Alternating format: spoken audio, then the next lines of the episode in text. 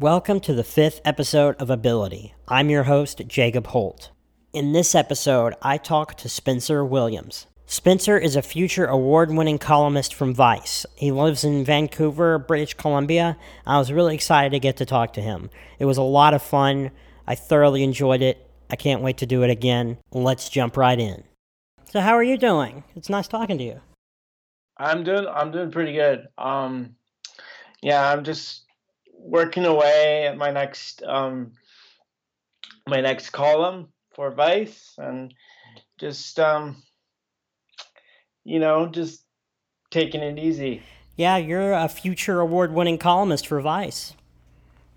I don't know about award winning, but I don't know. I've read them. They're pretty good. Pretty good at, um, I am, I am getting pretty good at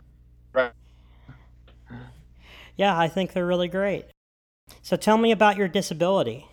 I was diagnosed with CP, cerebral palsy, at the age of one, and um, which has left me unable to walk. But I don't let that get in the way of doing anything in my day to day life. I've been interested in journalism for as long as I could remember.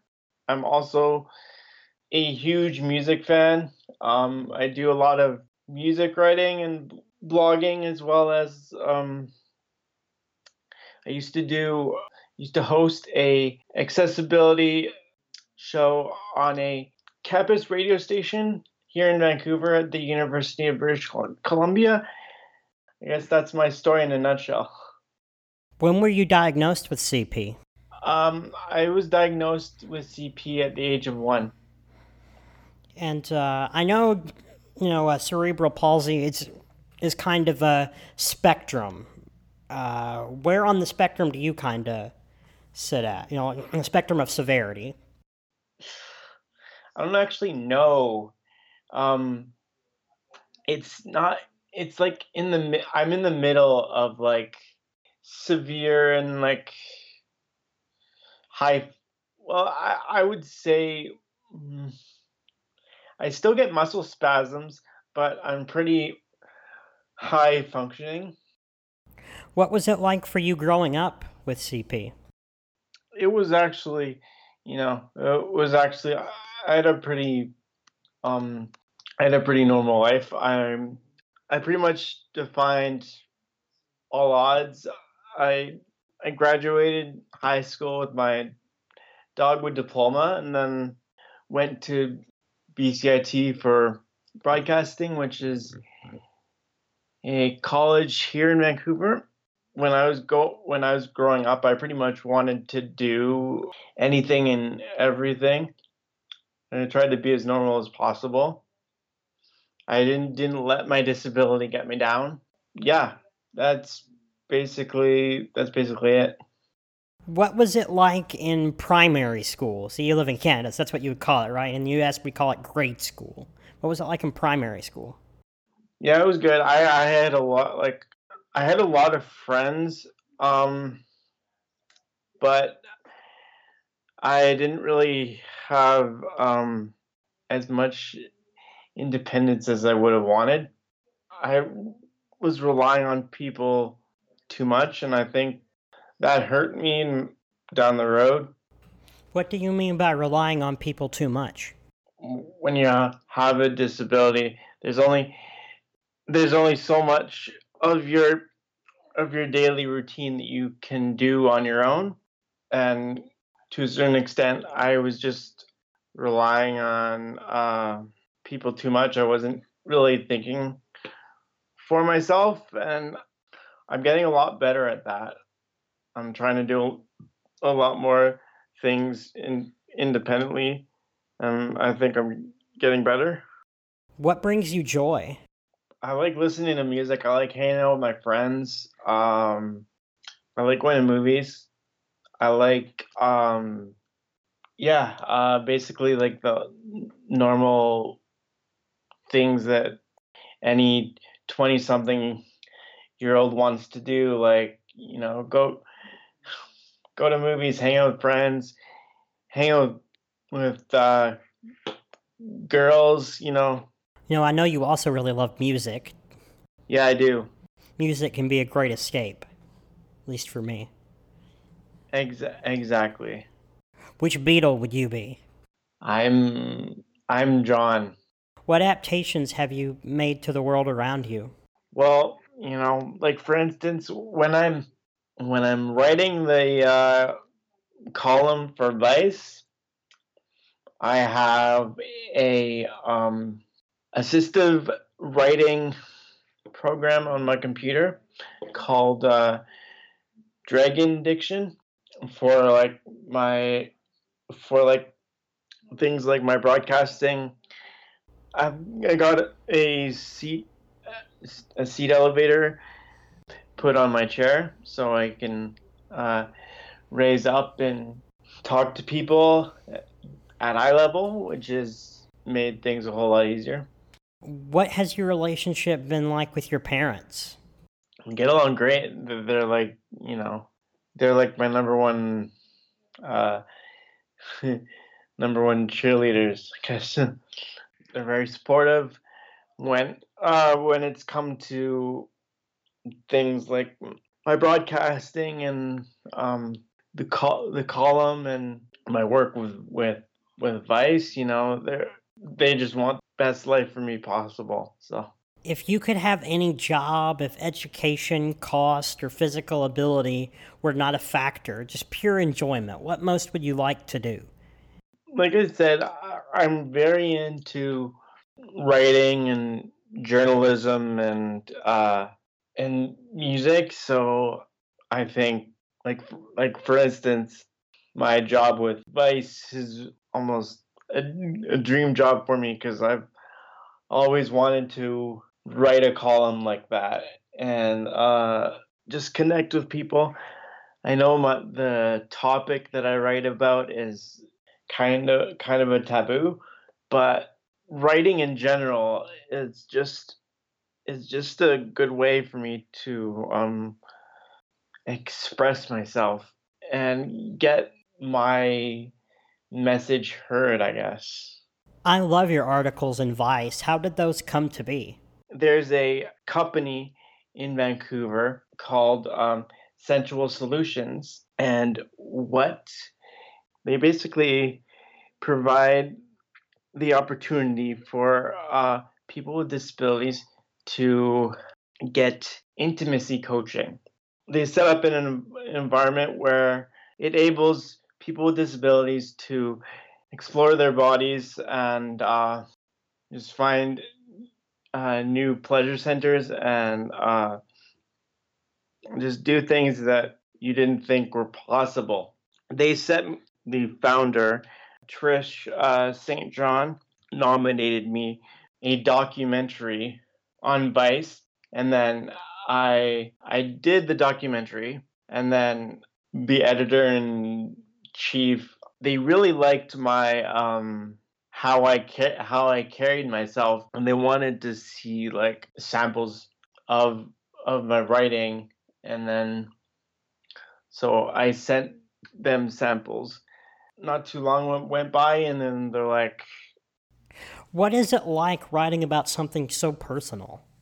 It's nerve wracking, man. Like at first, you know, at first I thought, you know, I th- thought of it as you know just a job, and then you know I thought of it as my passion, and then I'm like, th- this is this is really important because there's not enough resources out there for people with disabilities to express themselves as sexual beings. People need to know that people with disabilities are just like everyone else. We just we tend to adapt and just do things in a different way. Yeah, like I've read both of your columns. So like the first one is titled "What My Disability Means for My Sex Life," and you know what I love is it seems that you've tapped into something fairly universal. Like these are things that I've kind of felt or you know, you know, or felt near at the very least.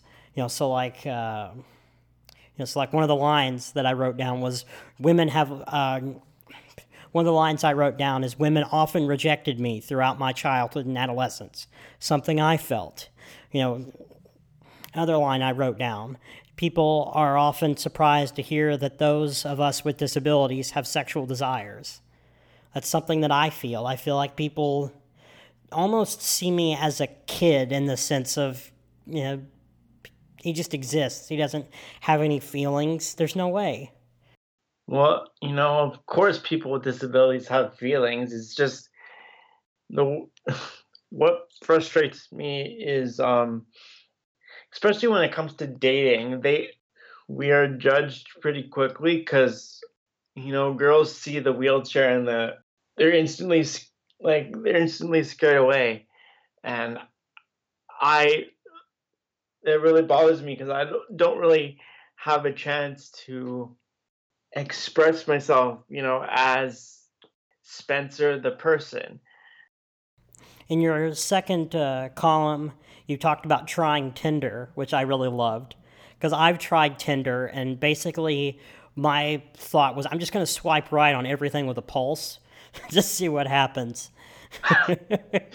Which I did, and uh, I think it was kind of a self fulfilling prophecy now that I look back on it, but of course, nothing came of that.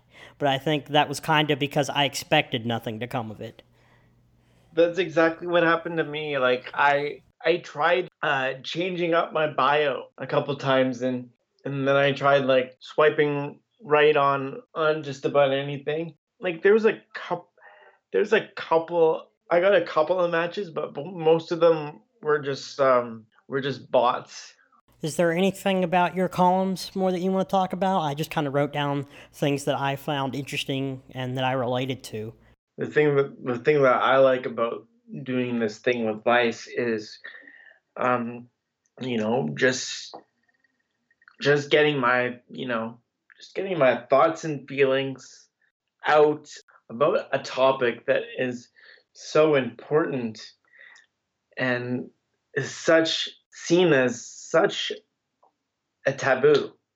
Like what I want to do with my column, what I've set up, what I've set out to do is put sex and disability in bed together. Let them hook up.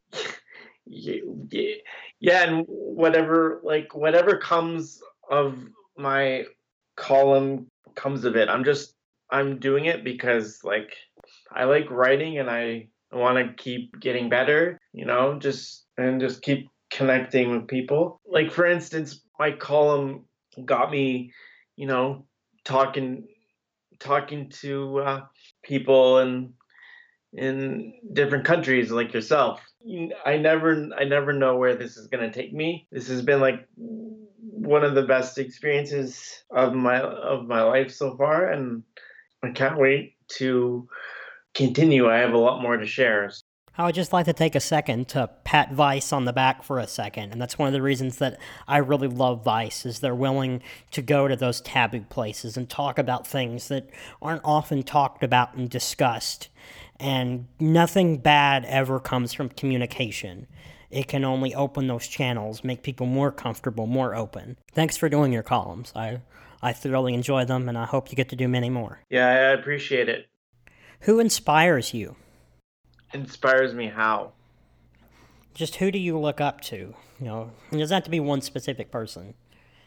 When when I was younger, I looked up to, you know, people like Rick Hansen, which who's who's a Canadian who uh, wheeled all the way all the way around the world. Uh, Terry Fox, he ran across Canada one leg to raise money for cancer research.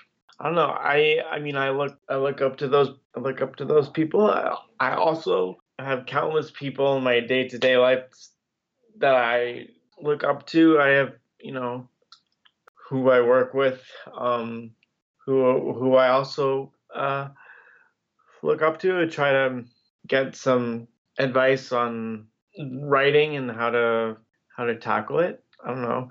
It's just a ton of people inspire me. It's just hard to pick just one. Yeah, there are a lot of people that we look up to throughout our lives. And you know, some people have more specific answers and some people don't, and that's completely okay.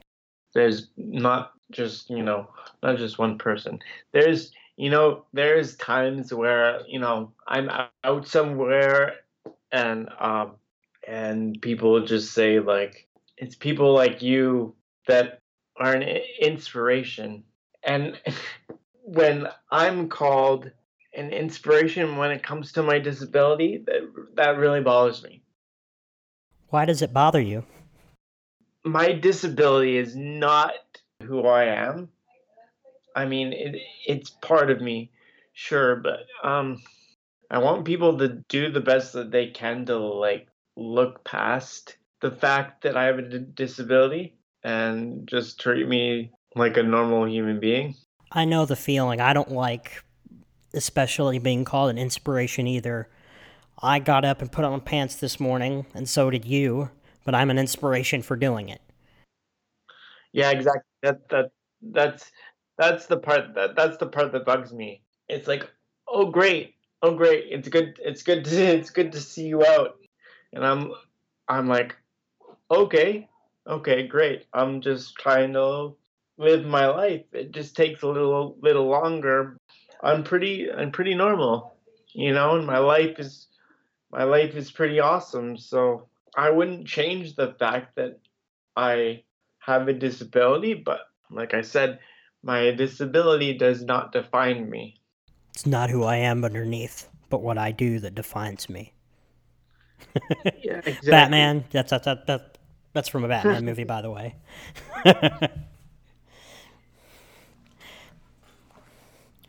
I don't know how you can be in a wheelchair and not be kind of a nerd. Sorry.